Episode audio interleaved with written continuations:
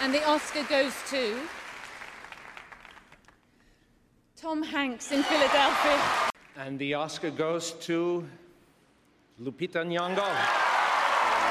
And the Oscar goes to Halle Berry in Monsters Ball. And the Oscar goes to Hilary Swank in Boys Don't Cry. And the winner is Marvelous Meryl Streep. And the Oscar goes to Heath Ledger in The Dark Knight. And the Oscar goes to Olivia Colman.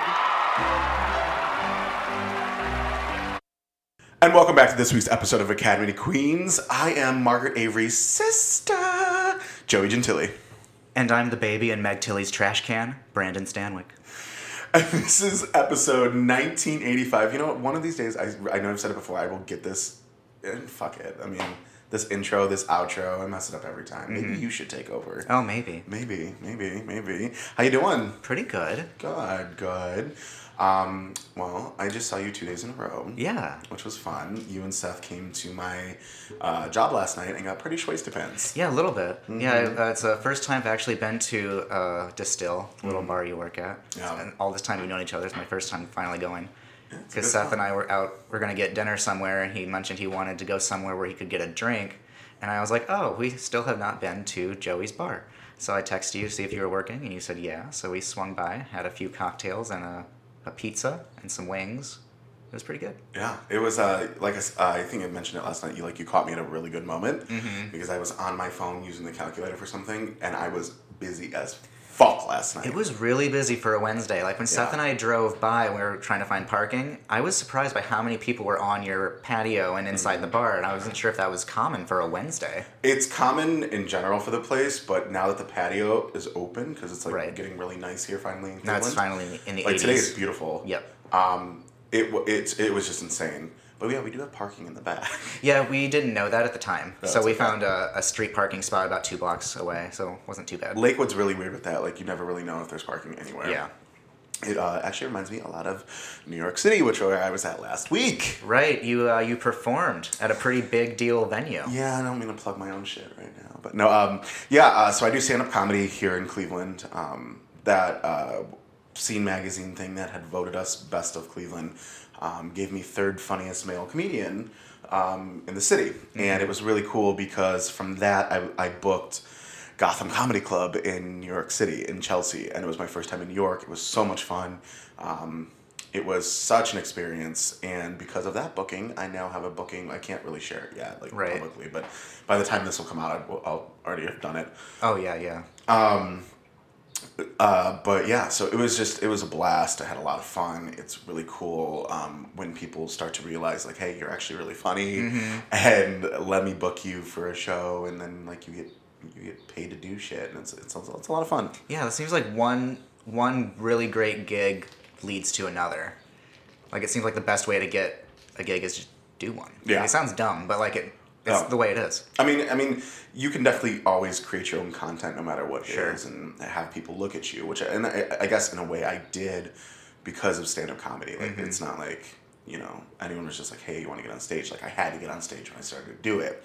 Um, but yeah, it is true. It's like people people notice you, and it's a, it feels really good actually. Mhm, So, yeah. yeah, can't complain. Right. Um, but this is kind of an exciting year for us. 1985 is what brought us together Yeah. and um, it, it'll be it'll be fun because you know at least for supporting we already know where we're going but it'll Yes. be like it, it'll it'll be cool to hear what we think about everybody else Right, because I'm not gonna say the name for people who don't know the, our backstory. Yes. But there, we bonded on how we first bonded on Twitter was over who we think should win the supporting actress actress this year. yeah which I mean I guess we'll talk about here very shortly because this person is number two on my list to go over Okay. um, because I mean, we're in an odd year so I'm a supporting gal Oh right, yeah. So uh, anyway, yeah, you want to dive in? Sure. This is an exciting one.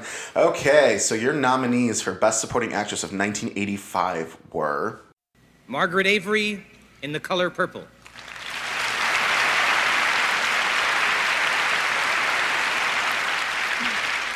Anjelica Huston in Prizzi's Honor.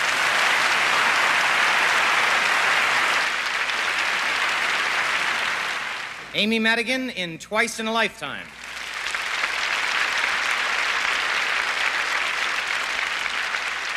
Meg Tilly in Agnes of God.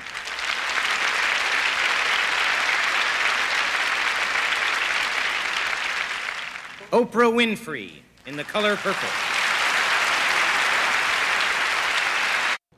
Okay, starting off, Miss Oprah Winfrey, or as Diahann Carroll called her at the Golden Globes, Oprah Winfrey. Oprah. Poor Oprah. Well, Di- Um, Diahann is a goddess, so right, there's- we there's forgive no- her. Yeah, she was, Diahann was in her dynasty days at this point, Right. so go girl. I'm surprised Oprah didn't just change her name to that after Oprah? that's what Yeah. Diahann Carroll called her. Oprah. I just love it. Um, in The Color Purple, uh, Oprah plays Sophia. Um, this is her first of actually two nominations, but her second nomination came in the form of producer for the movie Selma. So she was nominated for Best Picture a couple of years ago. Um, acting wise, though, this is her only acting nomination, even though she probably she really should have two. The second one for The Butler. Yeah, Um, I agree there. Yes. In the lead, though, side note, she's a Mm. fucking lead in that movie. That supporting bullshit was bullshit. But anyway, woo, already off off to a, a, a feisty start. Um, going into Oscar night, Oprah was nominated nominated in two precursors, the Golden Globe and the Los Angeles Film Critics Association. In The Color Purple, Oprah plays the feisty, the fiery, the ready to rumble Sophia, who doesn't take any shit from no man.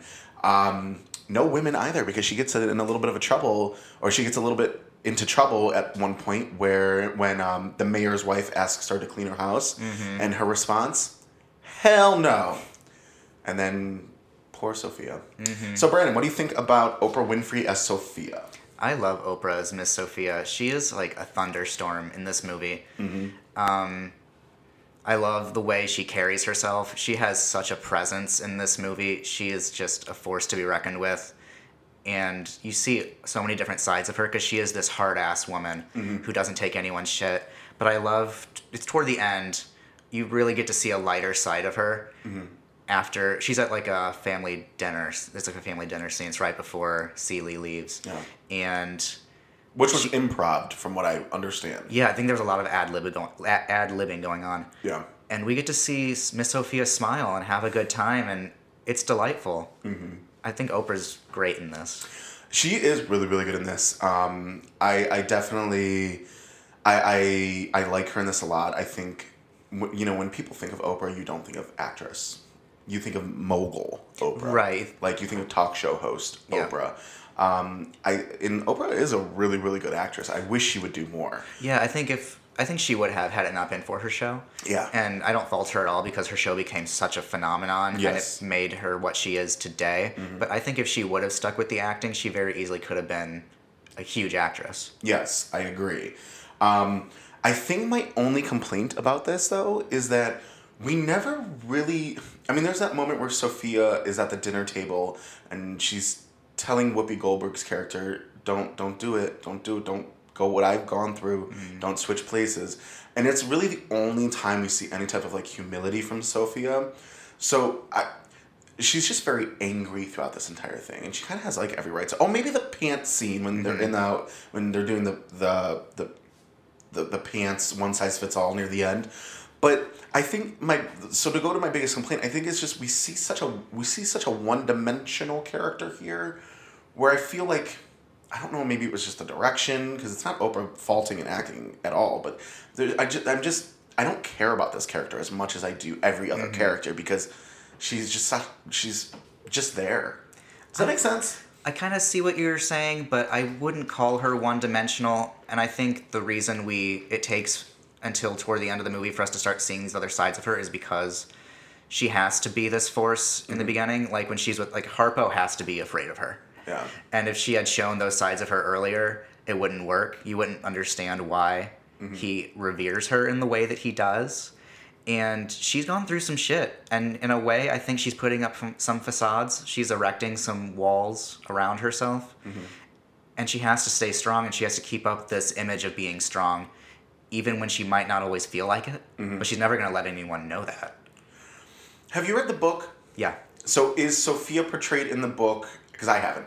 Is Sophia portrayed in the book the way Oprah portrays her in film? I read it in high school, so it's been a long time. And the book is interesting because it's told in letters.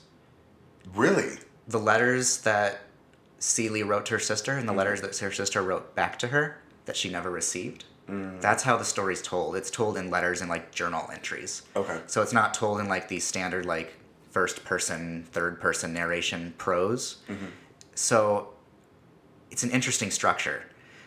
I don't recall offhand exactly how Miss Sophia is described, but um, it's kind of limited to the things that Celie tells her sister and the things her sister tries to write to her that, of course, Mister doesn't allow Celie to have. So, um, yeah, I don't recall exactly how she's described in the book. Okay.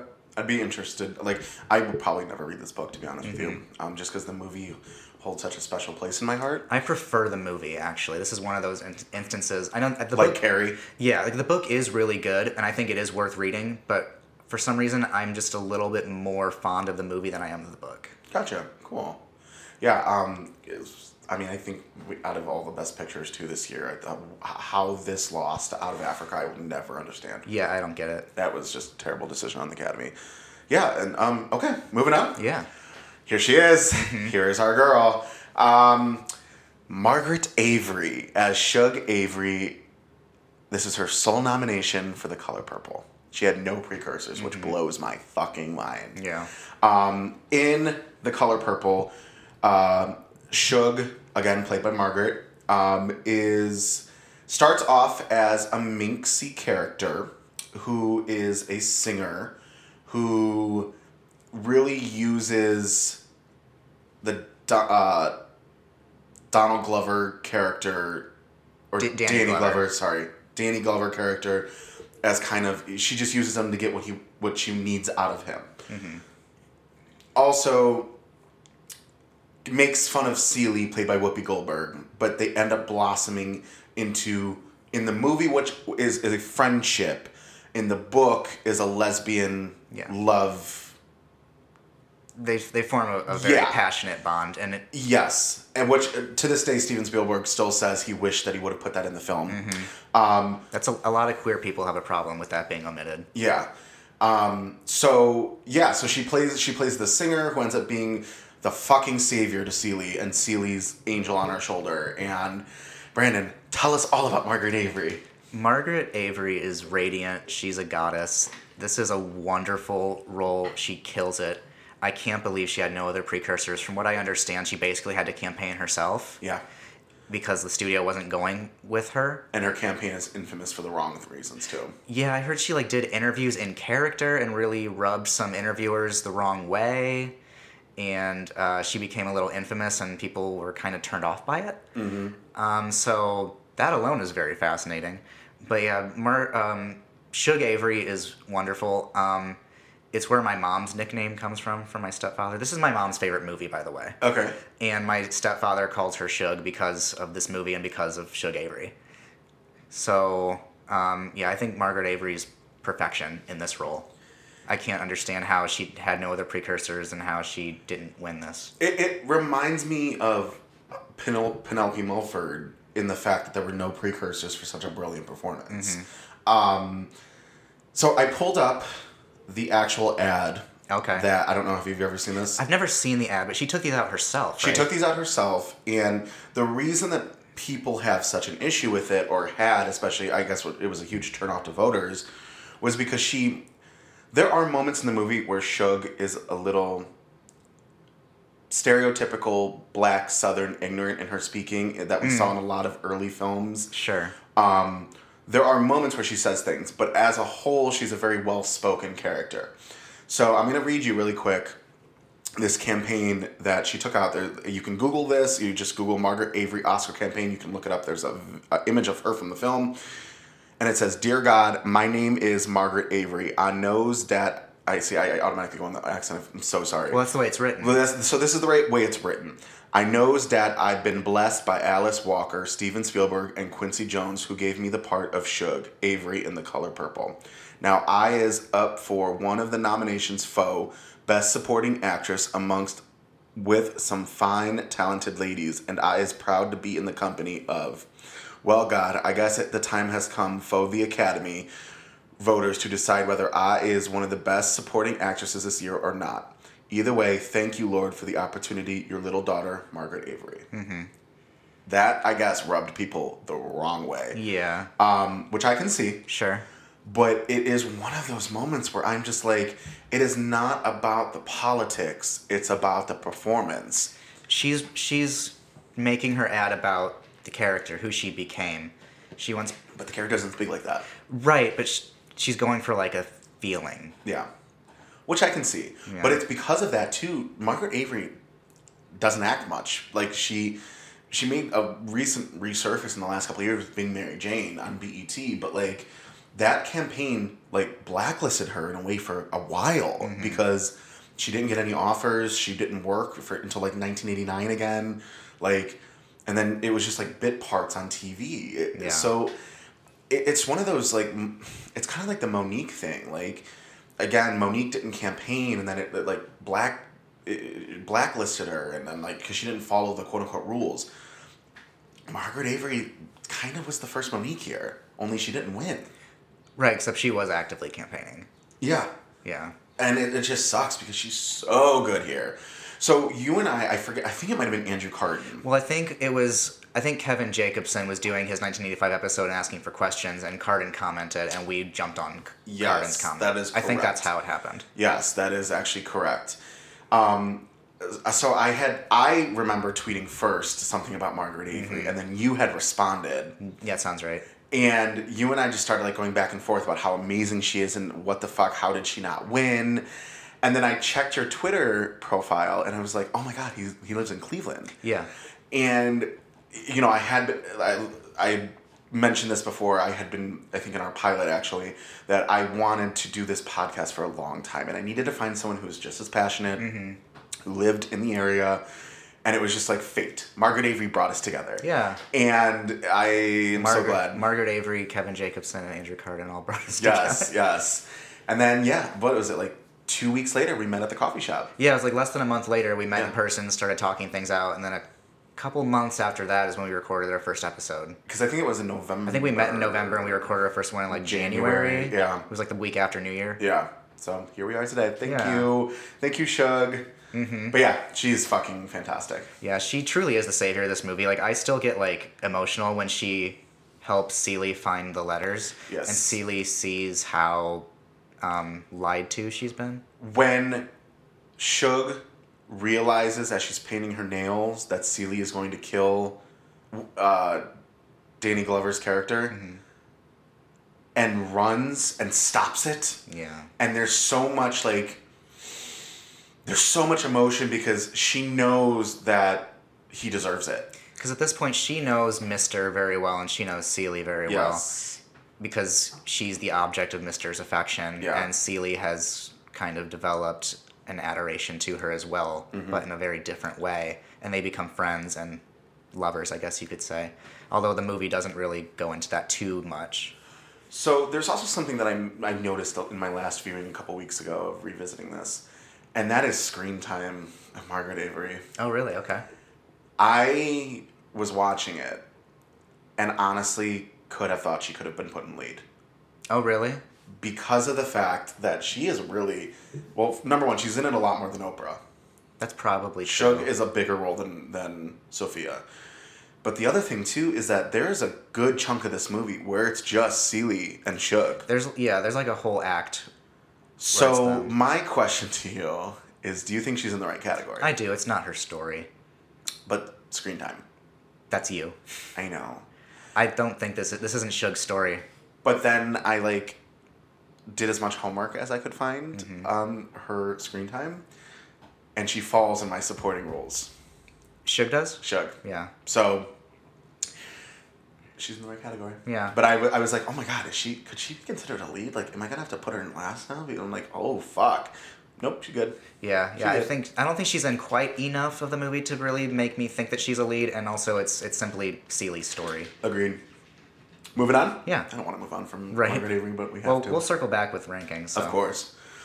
So this year's winner, Anjelica Huston, uh, as Maerose Prizzi in Prizzi's honor. This is her first of three nominations. She would follow this up with Enemies: A Love Story in 1989, and The Grifters in 1990, which ended up being her only lead Oscar nomination. Going into this, uh, it was kind of a kind of a mixed bag. She had a Golden Globe and a BAFTA nomination for Best Supporting, but then three wins from the National Board of Review, LA Films Critics, and New York Film Critics Association for supporting. Um, I actually just watched this the other day. I had to revisit it for this. Yeah. Um, in Prizzi's honor, Maerose Prizzi is the black sheep of the family who ends up kind of controlling the whole story of the film. Um, she is branded a whore by her father and her family because she used to be engaged to Jack Nicholson's character, but then ran off with another man. But then she ra- he ran off with a woman, and then it was just like that everyone's just running off with everybody. Um, and again, kind of ends up being like a little devil because she ends up getting Kathleen Turner's character killed in the long run. And it's her sweet, sweet revenge, as Jack Nicholson calls her in the very last scene. Yeah. What do you think about this?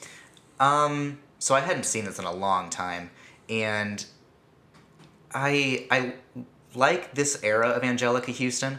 Um, she's very manipulative and cunning in this role, and I kind of dig it. I kind of like these r- the evil, broad roles, and um, I'm here for it. But I didn't. f- I honestly didn't find it as compelling as I thought I would. Mm-hmm. Like I hardly remembered this movie going into it. So like I like this. I I'm, I think I like this performance and character more in theory than I do in feeling. Mm-hmm. I'm not sure how- where you stand on that, but I think um, it seems like a sort of rehash of a lot of these s- sort of iconic femme fatale, scorned wife characters from like old Hollywood. And of course, John Huston directed this, her father, and so that kind of makes sense in a way because it's mm-hmm. kind of like a, a modern throwback to the movies he did mm-hmm. like four decades prior. But yeah, I like I like it more than I love it. I guess. I think, and I mentioned this in a future episode that we've already recorded, so I don't. I'm not going to say who. Um, you'll know right away. I mm-hmm. think this is a nomination for the accent work mm. because her Brooklyn accent is perfect, Yeah. especially for that time period. It's just it's such a good. It, it's such a good dialect, but I don't understand how she won this because compared to ev- literally every other person in this category, she's got the least amount to do and she doesn't really do anything other than be like a seductress at a certain point I think it's a more. I think of all these nominees, I this is the one that makes me. It makes me feel the la, the least. Mm-hmm. I think it's a very technically precise performance, like what you were saying with the accent work and her mannerisms and the way she looks at things and the way she kind of poses and uses her body and her face and her eyes and her voice. Mm-hmm. It's a very technical performance. And I think maybe that's something that people respected. But I kind of left the movie not really feeling a whole lot. yeah I also mo- didn't really like this movie. yeah, the movie's not good. The fact that it got a Best Picture nomination is Yeah, that blows my mind. me. The only thing I liked about this movie, and I would give the Oscar to, was William Hickey Mm. for Best Supporting Actor. I think he's the best thing about this movie. I'm not connected to Jack. I'm not connected to Kathleen Turner. They won the Golden Globes. That was that. That's just mind blowing to me too. Um, but this just Anjelica Huston's other two performances are so good for their nominations. I don't know if you've ever seen The Grifters or Enemies of Love yeah, Story I've seen Grifters, but not Enemies. brilliant nominations. This Yeah. one though, and the fact that she won this, I don't. Mm-mm. Academy did not get this one right. It feels like they were giving her a career win very early in her career. This was like her first big film. This was her first big role. Yeah. And it's funny that we're actually talking about Anjelica Huston now because she's all up in the news because of her pro- uh, promoting John Wick 3. yes. Um, and in that scathing uh, anti Jacki Weaver Poms Uh-huh. interview that she did, which I love that Jacki Weaver responded with like a "fuck you, bitch." Uh-huh. Um, I guess the producers didn't even want her for this role. Oh, for, for the Prizzi role. Yeah, she only got paid like thirty thousand dollars for it, and they tried. Her agent at Hmm. the time tried to get more money, and the producer was like, "We don't even want her, so just take it or leave it." Even though her dad was directing. it. Right. Did they have someone else in mind, you know? Or? That she didn't mention. Okay. She didn't mention. But um, this was also too John Huston. He was dying of emphysema at this time. yeah, this is one of his last movies. Yeah. So, eh, meh, Yeah, like it, don't love it. meh. We'll talk more about lineup in a, in a little bit. Sure, yeah. I think you know where I'm going with that. Probably, probably, yeah. Up next, Mm-hmm. Amy Madigan as Sunny in Twice in a Lifetime. This is her sole nomination. Going into this, Amy just had a Golden Globe nomination uh, for supporting actress. In Twice in a Lifetime, um, Sunny is the daughter of Ellen Burstyn and Gene Hackman, who is taking the news of her father's infidelity with Ann-Margret the hardest. Yeah. Um, she is the most angry about it. She is the most unforgiving about it. And she is the most dramatic about it. Um, what do you think about Amy Madigan in Twice in a Lifetime? The, I, I want to explain more, but I have to explain more with, when I start talking about it. Sure. Because I think it'll give it away my feelings. Okay. Um, not crazy about this movie or this performance. For me, Amy Madigan's character is she's a hothead, she's a little firecracker, but after a while, I felt like her the development of her character kind of plateaued, and it kind of jeopardized her performance for me. Mm-hmm. After a while, I was like, I I get it. I understand where you're coming from. Show me something else and she never really does. And I think that's more so the fault of the movie. I think she's playing what the movie's telling her to, mm-hmm. and that's fine. But the movie's just not very good, and it's not really giving her the facets that I really need to be drawn into this character. Mm-hmm. But she was the thing that I was left remembering when the movie was over, because I honestly think this movie's really boring and kind of flat. And then you have Amy Madigan there causing a ruckus throughout. So of course she's the thing I remember, but at the same time I'm like, eh, whatever. Can you describe this ruckus? Well, she's like shouts No, and that was you. Come on, What? Breakfast Club? oh, I haven't seen that in years. Ally Sheedy, come on. Who's also in Twice in a Lifetime. Yep. Um, so I agree, I agree with you to an extent. Um, I actually really like this performance, um, but I am at a certain point left with like, okay, we get that you're angry. Show us something else. Mm-hmm. So I do agree that it plateaus. I think the movie is really bad. I just this. The movie's very 80s too. It seems like Gene Hackman and Ellen Burstyn needed some money. yeah. Like it, it's not really doing them any favors either. Which is funny because this is really like an all star cast. It kind of is. And Margaret, Ally Sheedy, we just mentioned, is in it. right? And then of course Amy Madigan. Um, no, I, I definitely like it. I I think this is a really her and Oprah are who I consider the angry ladies of this lineup. Yeah. Um, But I find Miss Sophia far more fascinating than. agreed. Yeah. Agreed. Um, but yeah, there is a certain point where it's just like, okay, Amy, we get it. You're mad. What else you got? Like that scene in the bar when her kid is right there with her and she's just going off. I'm like, okay, I see the nomination. Um, I honestly wonder though, and I, I, we said this before. I don't know if I could place this in any other year where I could see her winning for this though. You don't. You don't think there's another year where she would be the winner? Uh-uh. I always think I always think there would be a year where she'd be nominated for this, but I Mm-hmm. literally maybe 1980. Actually, now that I'm thinking of that lineup, I. because, I don't see this being a winning performance ever. well, w- 1980's already come out by the time this Yeah. has come out, so Yeah. I could honestly see Amy Madigan winning in 1980 if this had come out over being the actual winner or being your winner. no being the actual Okay. winner. Um, we haven't gotten to the rankings yet. You don't know if she's my winner or not. No, of eighty. Oh, oh, oh, Eva Le Gallienne. No, I'd still pick Eva Le Gallienne.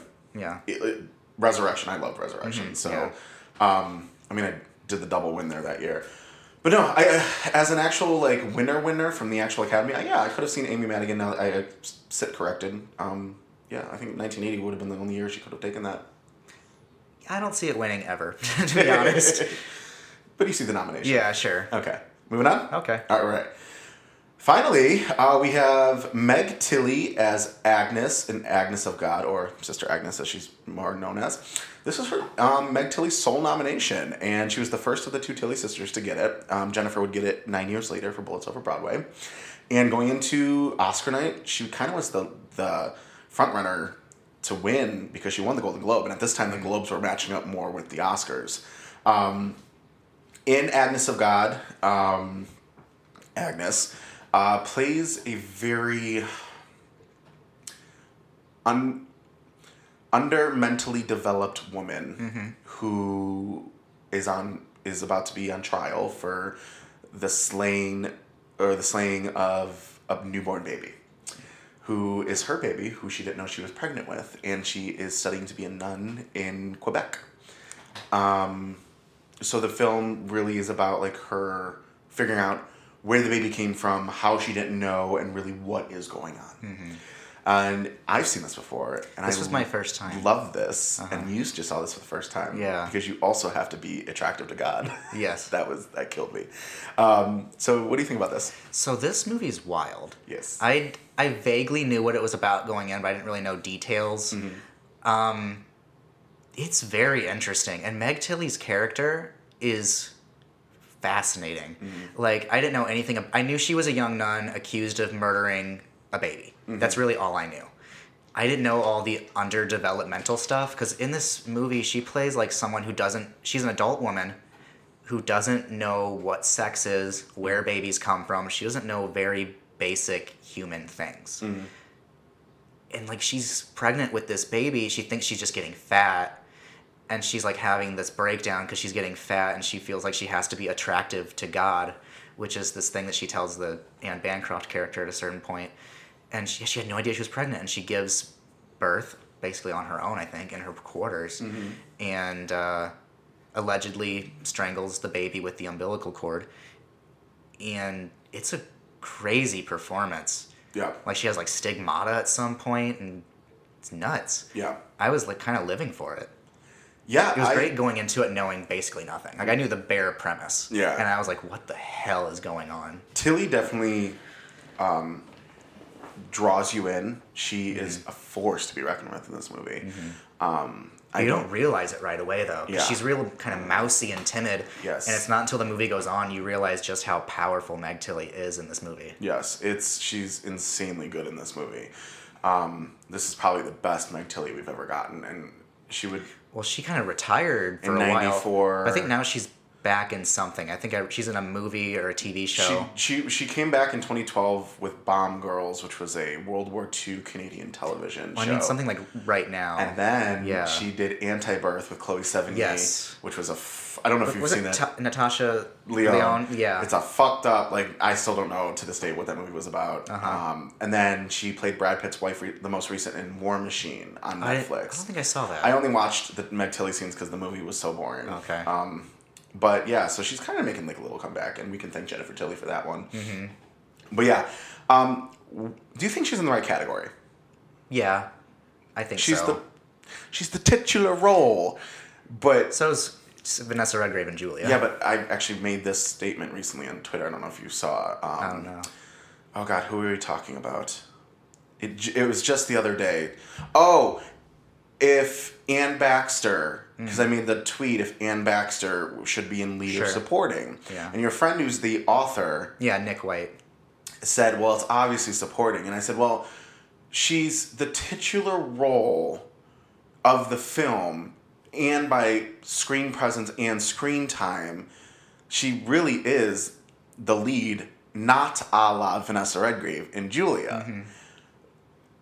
I also agree that Meg Tilly is in the right category here, but this is a like questionable. She's because you take her out, there's no story. Yeah, but she's not driving the story. Mm-hmm. Um, yeah, it's kind of tricky. But it, the movie's like about it revolves around her, but she's not really the one driving the plot. Yeah. Like she sets the plot in motion with the whole birth situation, but she's not the one really um, conduct- conducting this narrative. Okay. So I'm okay with her being in supporting. I'm okay with her being in supporting just due to her screen time. I'm not okay with her being in supporting due to story wise, mm-hmm. but that's where you and I differ. Yeah. So I dig it. I dig this one a lot. I really like this nomination. Yeah, I do too. It's too bad she went on her little hiatus. Like I, Yeah. I understand, like do what you got to do. Yeah. But seeing this, and then you know, of course, her role in Big Chill, it's interesting to see what she would have done had she, you know, stuck around. You know what she did? Hmm. Colin Firth and had a kid or two. Oh yeah, yeah. I, I didn't know that until you told me last night. Yep. Shall we move on? Okay. All right. Take it away. So your nominees for lead actress in 1985 were For her portrayal of a mother superior trying desperately to maintain decorum in a troubled situation, Anne Bancroft in Agnes of God.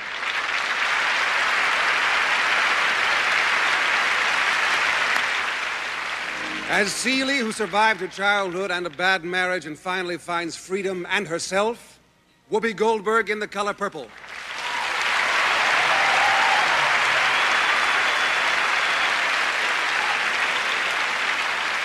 As the strong willed, legendary country singer Patsy Cline, Jessica Lange in Sweet Dreams.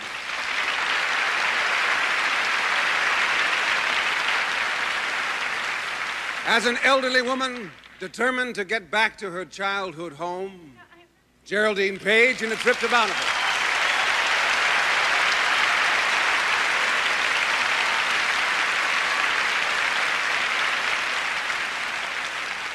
As a passionate woman who braves the new world to create a new life for herself, Meryl Streep in Out of Africa.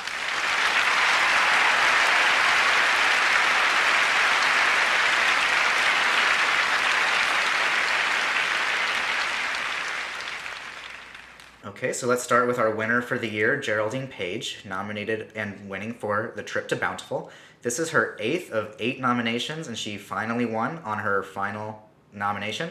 Previously up for Hondo in 53, Summer and Smoke in 61, Sweet Bird of Youth in 62, You're a Big Boy Now in 66, Pete and Tillie in 72, and Interiors in 78.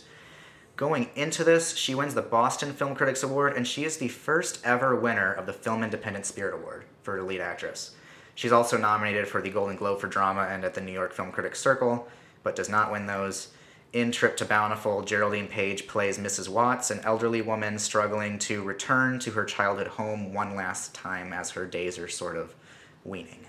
So, thoughts on Geraldine Page in The Trip to Bountiful? Really quick, you missed the Pope of Greenwich Village. Oh, that's because I was reading from the Pope of Greenwich Village page. Oh, gotcha, gotcha. So I, instead of writing it again, I was like, I'm just gonna flip back one page. You good? You good?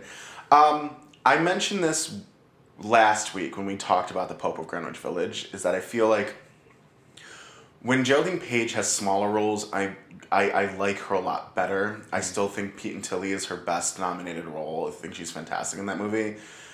I don't like Geraldine Page in these bigger roles because I don't think she can carry these characters, and this is a prime example of it. I don't. At, sh- at this point, I I don't know why she won for this. I'm not personally on a personal level. I'm not attracted to this character in a way where I emotionally care about this character. Mm-hmm. She's just a whiny bitch in this movie. Cicely Tyson did great with this role. Yeah, I've seen I- that version. I think it, it's amazing um, because she makes you care about what's going on around her. Where this character's just like, I need to go to Bountiful, and it's like, bitch, shut the fuck up and go. Mm-hmm. I don't like this. I don't think Geraldine Page is a great actress when it comes to these big roles. Mm-mm.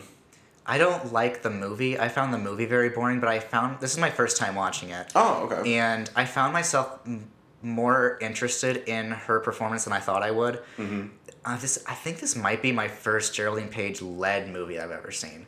Really? In terms of her nominations, I haven't seen the the ones she was nominated for in lead, Mm. but um, oh, interiors, Interiors. of course. Um, But that's an ensemble. Yeah, but um, but with Geraldine Page being like the lead, Mhm. this was like my first one, I think, and I was kind of fascinated by her, and I really did feel for her at times. Um, it was kind of surprising to me, even though I found the movie boring as hell. Yeah. Like I kept like checking the time because I like needed it to be over. Yeah. But Geraldine Page was really intricate in this movie with her performance, and I, I guess I can see the win because of the whole like narrative of eight and O, or O and eight being a thing. That I know we disagree with that, but it's very much a thing, and I hate that. I know. I disagree with it too, but you know it's a thing. Yeah. And I think she I think she is good here. I'm very fascinated by her performance, but um, I was more I admire it more than I love it, if that makes sense. I have a hard time admiring it even. Yeah. I don't know. There's just I find I find the character reductive and so unlikable that just for me it just doesn't work. I'm glad you like it. Yeah, I didn't find her unlikable at all. I I really was just kind of fascinated with her. Maybe it's because it was my first time watching. it. I had seen the Cicely Tyson version a few years ago, Which back, is so good. back when it was on TV. Because I think she had just done like the Broadway. She won the. Tony. I swear that if they had actually done that as a film film, like for She would have won. she would have won an Oscar for that. I think she definitely would have been nominated. I don't Yeah. I don't remember what year that was, but um, I think she definitely would have been in the conversation Yeah. at the very least. I think it was 2015, by the way. Could- that would have been the something Brie like that. Larson room year. Oh, okay, yeah, that sounds about right. Yeah. But um, but yeah, I I did like this more than I expected, Yeah. but I don't I can't say that I love it. Yeah. Yeah. Meh. Like RuPaul just famously said, meh. Right. So uh, next we had Anne Bancroft nominated for Agnes of God. This is her fifth of five nominations. Previously up for The Miracle Worker, which she won for in 62, Pumpkin Eater in 64, The Graduate in 67, and Turning Point in, in 77. And going into this, she just had the Golden Globe nomination for drama. And in Agnes of God, Anne Bancroft plays Mother Miriam Ruth, the head nun of the convent that Jane Fonda's Dr. Livingston is investigating following the discovery of a dead baby in a young nun's quarters. Mother Miriam Ruth is Dr. Livingston's greatest asset and also biggest obstacle throughout this investigation. Mhm. So, thoughts on Anne Bancroft in Agnes of God? I have two instant thoughts. Number one is that she doesn't belong in this category. I was wondering that. I keep going back and forth. I, I love Anne Bancroft, and my second thought is I really like her in this movie because she gives me everything from like good comedic timing to very She's really serious- funny in her first scene. Yeah, but she is this year's case of category fraud. And I hate to say that, but it's true. You could take her out of that, and Livingston is still going on with Agnes. Like, that's where I'm at with that. Plus, to her screen time compared to Fonda is way less. Um, unfortunately, due to that, if, I mean, if you've listened to now, you're going to know where I'm ranking her. And it's unfortunate because she's really good here. She is really good. She's she's quite fierce Yes. in a lot of these scenes with Jane Fonda.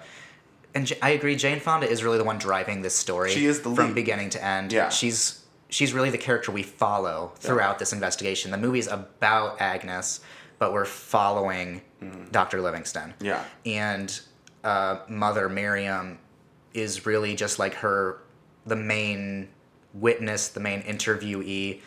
It's where Dr. Livingston, she's where Dr. Livingston gets most of her information and a lot of her misinformation. Yes. And Anne Bancroft is very tricky in this movie, Mm-hmm. and I find that super fascinating. Anne Bancroft like has this thing in like almost everything that I've seen her in, where like you never quite know what's going through her head, and I love that Yeah.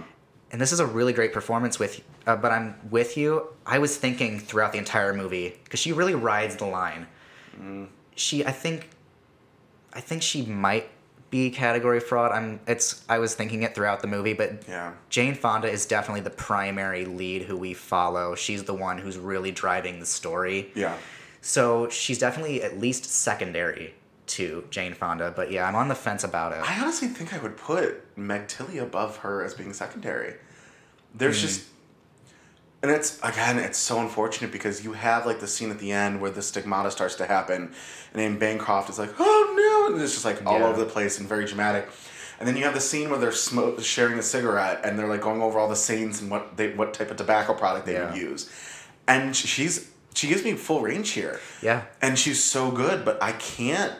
I mean, I've already given Anne Bancroft the Oscar last season for Turning Points. I'm not that worried, but Right. like, and she I- has one in real life and she so- has one in real life, and you know, it's it's unfortunate because she's so good here. yeah she really is So I like her a lot, but unfortunately, she's in the wrong category.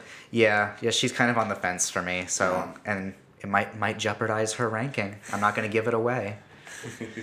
so moving on, we have Whoopi Goldberg in The Color Purple. Mm-hmm. This is her first of two acting nominations. She wins the Golden Globe for drama, the Image Award, and the National Board of Review, and she's nominated for the LA Film Critics Award, but she does not win that one. In The Color Purple, Whoopi Goldberg plays Celie, a woman who, over the course of a few decades, struggles to find her own identity and become her own independent woman while experiencing a whole lot of abuse. So, thoughts on Whoopi Goldberg in The Color Purple? I well, we already know by now after this, like my love of the color purple. Right. Um, I think she is fucking brilliant. I think this is a really strong debut. Um, I am really upset that she didn't win this in real life because I think it's such a good, it's such a great character to sink to sink your teeth into as not only Whoopi playing it, but the character wa- or the viewer watching it. Yeah. Um, because she makes Celie you have such pity for her and then you root for her to win and then you're like cut that bitch's throat Celie and you're like yes! Mm-hmm. And like Anne Bancroft in Agnes of God where she takes you on a journey of funny and and and drama Celie does the same here too. Yeah. and there's that point where you really just you root you you want to hug her and you want to like you, you you want you want to be her best friend to make her feel better and then she gets the house at the end i mean it's it's brilliant Yeah. And it was cool because uh, last week in New York, I went to a taping of The View. Yeah, you did. So I saw Whoopi Goldberg live in person, and I so badly, so badly wanted to just go up to her and be like, "You show is ugly," like the famous Uh-huh. Margaret Avery. But I don't know if that would have been appropriate. Yeah. I know she kind of maybe would. She I didn't think she would have known that where that was from, but still, like I just like, oh, Whoopi, you're right there. Um, but no, I love this. What about you? I love this performance. I'm also a huge fan of this movie. Um, it's my mom's favorite movie, like I said, so I've seen it a few times growing up. It's always playing on TV on like Thanksgiving for some random reason. Yes. But um, Whoopi Goldberg in this movie has so many layers to her, and she shows you so many different facets of who Celie is. Because even though she is sort of suppressed and beaten down throughout most of this movie, she lets things out throughout the movie and you really see who she is as a fully fleshed fully rounded human being. Yeah. and like as many times as i've seen this movie i still get this movie still makes me react. Makes me cry every time. yeah. So i know this isn't whoopi goldberg but in the first part of the movie when the sisters are torn apart before whoopi goldberg takes over the role um, I, I still feel things in that moment when they're being torn apart Yeah. and like the scenes where she's uh, shaving Mister, I always forget whether or not she's gonna cut him. Yeah. Like that's how how much tension Whoopi Goldberg is putting into that scene and how well directed that scene is. Mhm. That I'm always I, whenever I watch it, I'm like, does she cut him? Does he bleed a little bit? Oh my God, what happens? Same. I forget every time. Yeah. I I love the scene where she discovers the letters and like you feel the years of lies Yeah.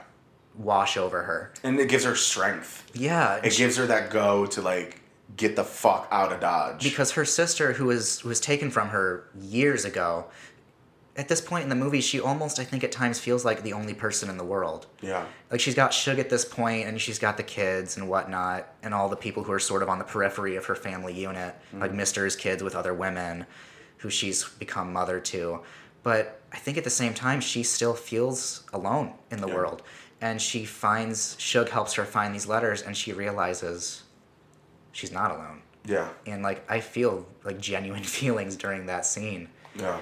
And of course, the epic scene where she tells him off and she gets in the back of that car. I still feel shit. Does that thing with the with the fingers With her two I'm fingers? With, with the fingers that I'm pointing at you with now. Yeah, I think she's fucking brilliant. Yeah. I like her. Mhm. I'm glad that she won the Golden Globe. Yeah, at least the Golden Globes saw what she was doing, the National Board of Review. Yeah. That was a year that the Globes didn't globe, but actually Globes did the right thing. The Globes knew what they were doing Yes. that one year. That one time. No, I like her a lot. hmm I do too. So. Uh, next, we have Jessica Lange in Sweet Dreams. This is her fourth of six nominations, having won for Tootsie in 82, while also being nominated for Frances in 82 as well, and then up for Country in 84. She does not get any wins going into this, but she's nominated at the National Society of Film Critics Awards.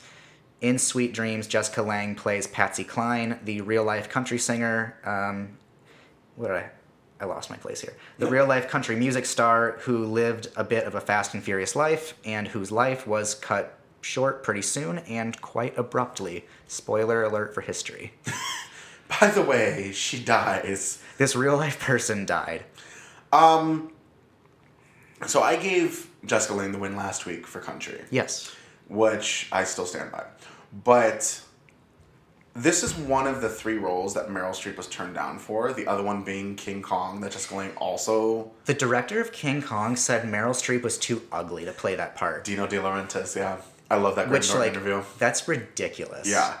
Which is kind of like a blessing in disguise, though, because King Kong almost ruined Jessica Lange's career. Yeah. Even though she won the Golden Globe for it. But so this is the second time Lange took a role from Meryl, because Meryl really wanted to play Patsy Cline, and the director's like, nope, um, Karel Reisz. And I'm kind of happy because this movie's not very good. No, it's not. It's it, it, it- this was piggybacking off of the success of Coal Miner's Daughter, Right.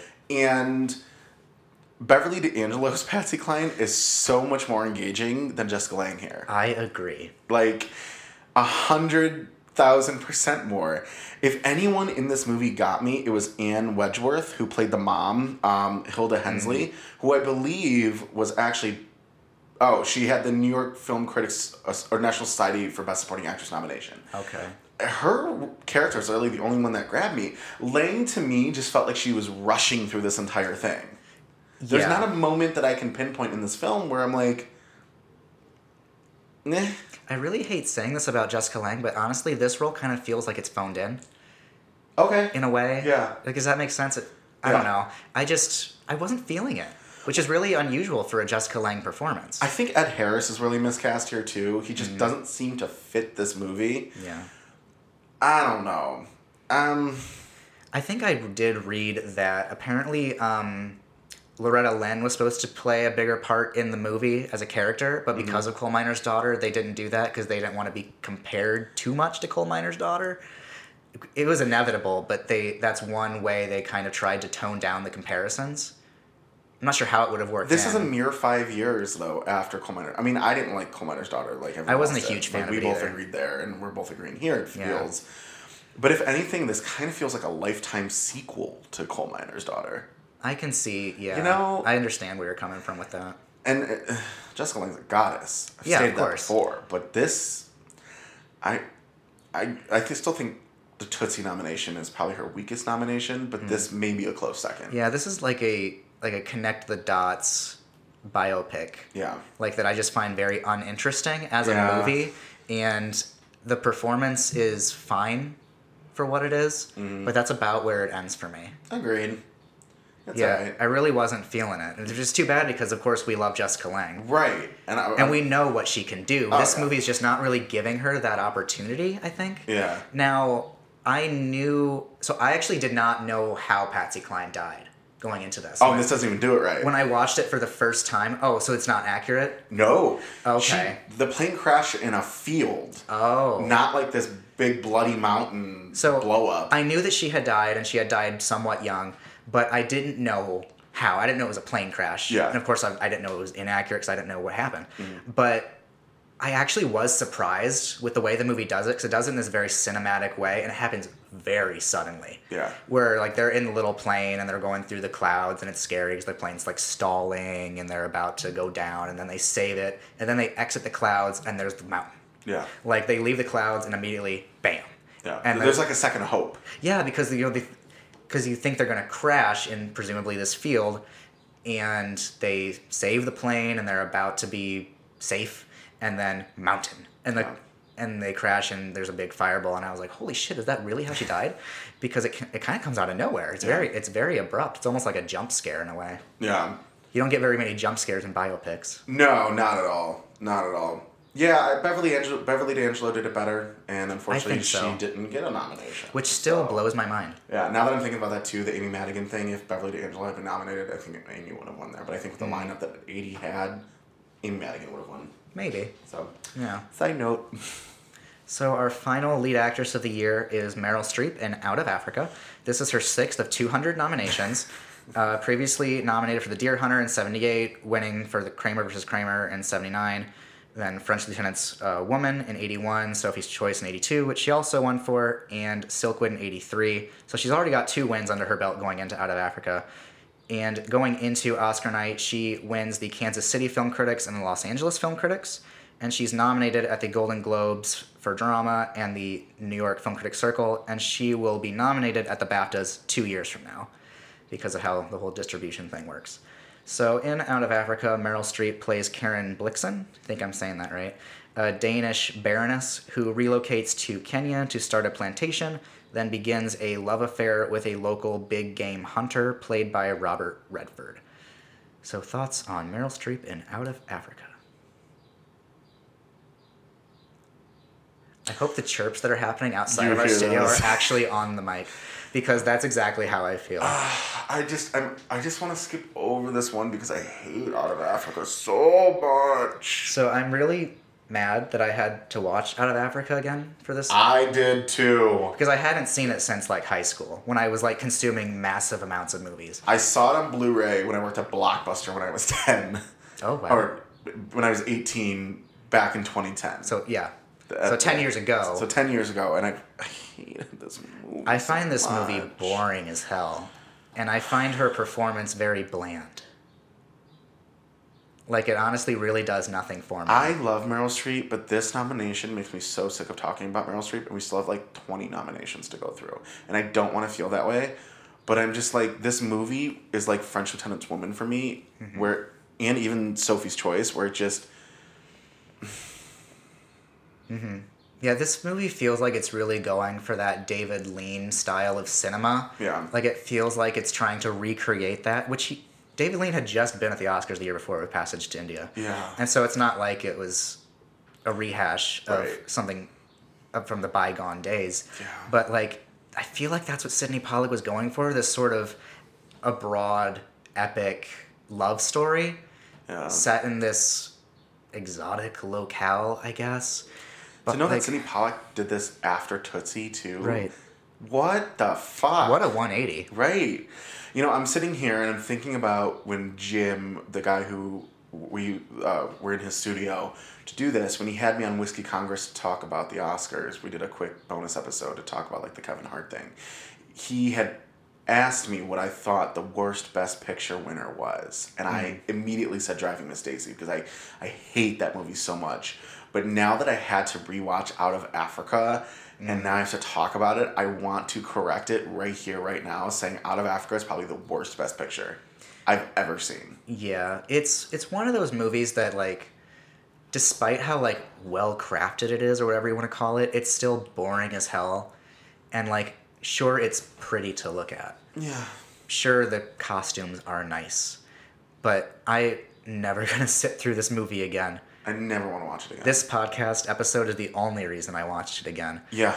And like unfortunately, like I think it the movie's not great.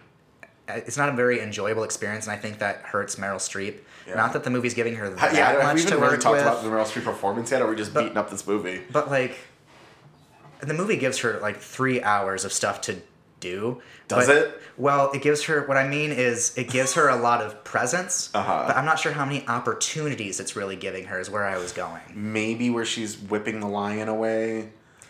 Like I guess there's these these mini moments, like where she. What, are you talking about where she shoots the lion with Robert Redford? When when the like when she's got the whip at the Oh. camp and the lion's coming through. So I'm thinking when like when the lion's running at her and Mm. she's shooting it, and that was a weird scene. I just I can't wait to get to like two thousands Meryl because those are when the really juicy roles I feel for Meryl come through outside of the Deer Hunter, but like.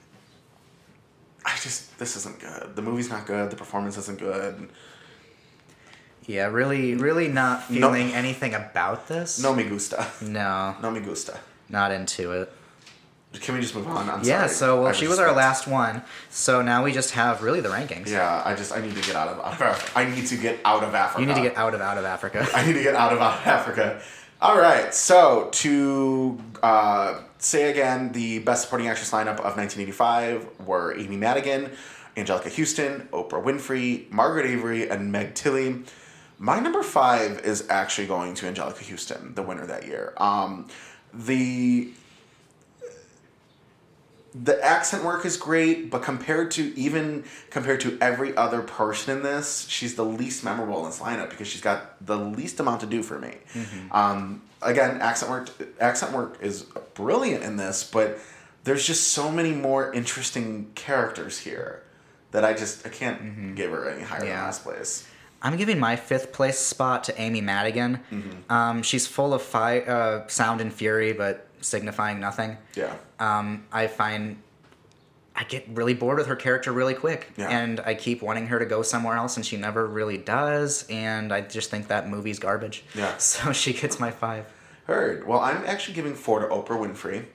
Um, uh, again, when I there are out of Anjelica Huston and the rest, there are so many more better, like memorable people here. But Oprah, I mentioned for me, while really good, just comes off very one dimensional, and that's about it. Like I can't. I, I never go into the color purple looking forward to watching the character of Sofia. I think it's iconic, sure, but it's not win worthy to me. Yeah. So Well, speaking of not win worthy, Anjelica Huston is my number four. um, I, I got, I, I admire what she's doing on a technical level with you know her voice and her characterizations. It kind of harkens back to that old noir sort of feel, which which makes sense given her father who directed this. But I don't feel anything Yeah. when this movie's over. Like I, I guess I remember her because she won the Oscar for it. But that might be the only reason I really remember her from this movie. It's the backstory of the movie itself. Yeah. But yeah, she really doesn't make me feel anything, and so she's gonna get my four. Heard. Uh, my number three is actually going to Amy Madigan. Um, I mentioned Amy and Oprah are the two angry ladies of this lineup. Um, and I agree that Amy Madigan's shtick of being mad gets very old at a certain point. But I just, I like it. It's like I, I'm punching myself because I like it so much. Because I'm like, okay, move on to something, but give me more. Yeah. And for that reason, Amy Madigan gets my third spot. Yeah. I've been going back and forth on my two and three, but I'm just gonna say that my three is gonna go to Oprah for Color Purple. I think there's more to Miss Sofia than meets the eye. Mm-hmm. I don't think she's one note or one dimensional, whatever you want to call it. I think she's putting up fronts very purposefully, and there's really more to her once you start breaking those down. And there are moments in that movie where you do see that. But um, of course, we got Margaret Avery left and Meg Tilly. For both of us. Yeah, and Meg Tilly was just tremendous. I had never seen that movie before, and I'm still like thinking about it. So I, um, I'm giving Oprah the three. Heard. Uh, yeah, like you just said, we have Tilly and Avery as our one and two, which honestly, if you've listened to this entire episode, should come to no surprise, um, especially with you know how who brought us together. With that said, um, I'm invoking my second tie. Oh, really? Yep. Oh, wow. Um, second tie of the 80s. Second tie of the 80s. So it's the second time I've used both ties. I used it in 77, 78. I used um, in 82 when I tied Lesley Ann Warren and Teri Garr. And Margaret Avery deserved to win this 100%. I've always been Team Avery, Avery but I've also always been Team Tilly. Um, Meg Tilly is sublime in this movie. She is the best thing about Agnes of God, and she won the Golden Globe very rightfully so. And I and I honestly wish she would have won the Oscar with Avery. Avery is just magnificent. She's my favorite thing about The Color Purple, and she's the thing I look forward to most when I go to watch The Color Purple. So, um, yeah, I think Meg Tilly and Margaret Avery definitely should have been a tie here, and I'm giving it to them. Okay. I'm not going to invoke a tie. I'm going to give the runner up t- spot to Meg Tilly and give Margaret Avery the Oscar, of course. Um, yeah, first time watching Agnes of God, Meg Tilly is amazing. Mm-hmm. I had no idea what I was going into besides the bare premise. Uh-huh. I didn't know really any details about her character. I didn't really know anything about her performance other than she had been the Golden Globe winner, sort of, I guess you could say maybe front runner for the Oscar. But she blew me away in Agnes of God. And that final climactic scene with Jane Fonda and Bancroft and Meg Tilly is amazing. I know this is based on a play, and I really want to see the play. Yeah. I want to see that scene play out in front of me. So, according to what I've read about the play, it's literally two to three chairs and a cigarette holder in the middle, and that, that's the whole set. Yeah. So, I really want to see it. I ha- I like have to see it on stage. I know, of course, it won't be with the same actresses, but uh, still. yeah. But Margaret Avery is a godsend in Color Purple. She's remarkable, amazing. Insert that Lady Gaga clip of her just spouting off adjectives. That she's talking about Margaret Avery. No one realizes it, but Gaga's talking about Margaret Avery. and she gets my win for the year. Like, I don't know what else to say. Yeah. We agreed there. Yeah. 100%. Um, all right. So, um, your leads, as a reminder, were Geraldine Page in Trip to Bountiful and Bancroft in Agnes of God, Whoopi Goldberg in The Color Purple, Jessica Lange in Sweet Dreams, and Meryl Streep in Out of Africa. I'm going to go ahead and put Anne Bancroft in five. I'm not entirely convinced that it's category fraud, but it rides the line enough that I'm okay with giving her the fifth place slot. And she's already, I already gave her one. She's already got one in real life. So, there. Same. Um, I wish I didn't have to do this, but Anne Bancroft, due to category fraud, in my opinion, is number five. Yeah. My number four is going to go to Meryl Streep for Out of Africa. Find the movie super fucking boring, and Meryl didn't really make it any more interesting for me, which is really sad to say, but Meryl's getting my number four slot. That's so funny because Meryl has my number four Oh, spot. wow. Um, literally for the same exact reasons. If you have a shitty movie and you can make me care about it just because you're doing a really good job, then I'm gonna I'm gonna pat her back for that. But this, like, she didn't help this cause at all. Yeah. And uh, She got a vacation out of it. eh, Go Meryl. go Meryl. Uh, my number three spot is going to Jessica Lange for Sweet Dreams. It feels very paint by numbers for me. Yeah. And it feels like she did a biopic and she got a nomination. Yep. And I really wasn't all that invested in the movie or the performance itself. So Jessica Lange gets that number three spot for me. I'm giving three to Geraldine Page. I'm giving three to Geraldine Page because at this point I'm just ranking kind of the worst of the, for, in my opinion. And um, the movie's terrible. She does she for me. She does what Meryl Streep also does, which doesn't make me care about it. Um, no. Yeah. So left, I have Geraldine Page, the winner for the year, and Whoopi Goldberg for The Color Purple. And it shouldn't really be any surprise that I'm giving Geraldine Page the runner-up and Whoopi Goldberg's getting my win. Yeah. Geraldine Page did surprise me. This was my first time watching Trip to Bountiful, and honestly, I think I had avoided this version of Trip to Bountiful for so long because I'm bitter that Whoopi Goldberg didn't win. I honestly, like thinking about it, I was like, why haven't I ever seen this movie? And I think it's because of Yeah. that. She did surprise me though. There, there is a lot to that character that I didn't, that I was picking up on that I didn't really remember. Because of course I have seen the Mar- um, Cicely Tyson version Yeah. and I loved her in that. But going into this, um, I remembered the basic story and about the whole like um, Mrs. Watts trying to get to her home, but I really did feel for her at times in a way that I wasn't expecting, Yeah. and I was surprised by that. Going knowing that I was going into it somewhat bitter, but Whoopi Goldberg gives my favorite performance in all of film in The Color Purple. I was gonna say that earlier. I was gonna open the show with like, remember when you said that Claudine? But I was like, no, I'm gonna save it. Uh, an olive film. Yeah, Whoopi Okay. Goldberg is my number one in the color in the color purple is my number one performance in film history. Yeah. I love this performance. There is so much to Celie that you can that you can learn with Yeah. every viewing. Yeah. And she still makes me feel things. I've seen this movie so many fucking times mm-hmm. because of my mother. Yeah. And I still get emotional watching this movie. And I think it's because of Whoopi Goldberg. Of course, Steven Spielberg's doing his thing. He's great. We all know that. But Whoopi Goldberg is remarkable in this. And I can't not give her the win because it's the greatest film performance of all time. I no shocker here. Jessica Lange is my runner-up, and I'm also giving it to Whoopi Goldberg, um, because Whoopi is s- magical in the color purple. I I, I almost just want to like just leave it at that because you said it so perfectly. Um, so I'm going to let you ride out both of our feelings on that okay. one on a high. Um, I would like to point out though that Jessica Lange, even though I didn't like it, is the best of the worst, I guess, of Meryl Geraldine, and I would have put Anne Bancroft and my, as my runner-up had had there been a more clearly defined wi- reason to put her in. When I first did my lineup before, I was really thinking about category placement, just looking at performance. Yeah. Anne Bancroft was my runner-up. Agreed. But I think she she's riding the line enough for me that I'm willing to say right now that sure, maybe she should be in the other category. Yeah. And of course, we've both already given her an Oscar, so I don't feel bad about it. yeah, but this should have been Whoopi's first. Um, yes, Yeah. Yes. Um, history wise, had it gone my way, Diana Ross would have been the first black actress to win for Lady Sings the Blues. Followed by, lead actress. Yes, followed by Diahann Carroll, which I don't think you had. I think you did. had. Jen, did you? I Yes. had- so we agreed there. That that's the year that I came the closest to using a tie. yeah. But I, I picked one. All right, all right.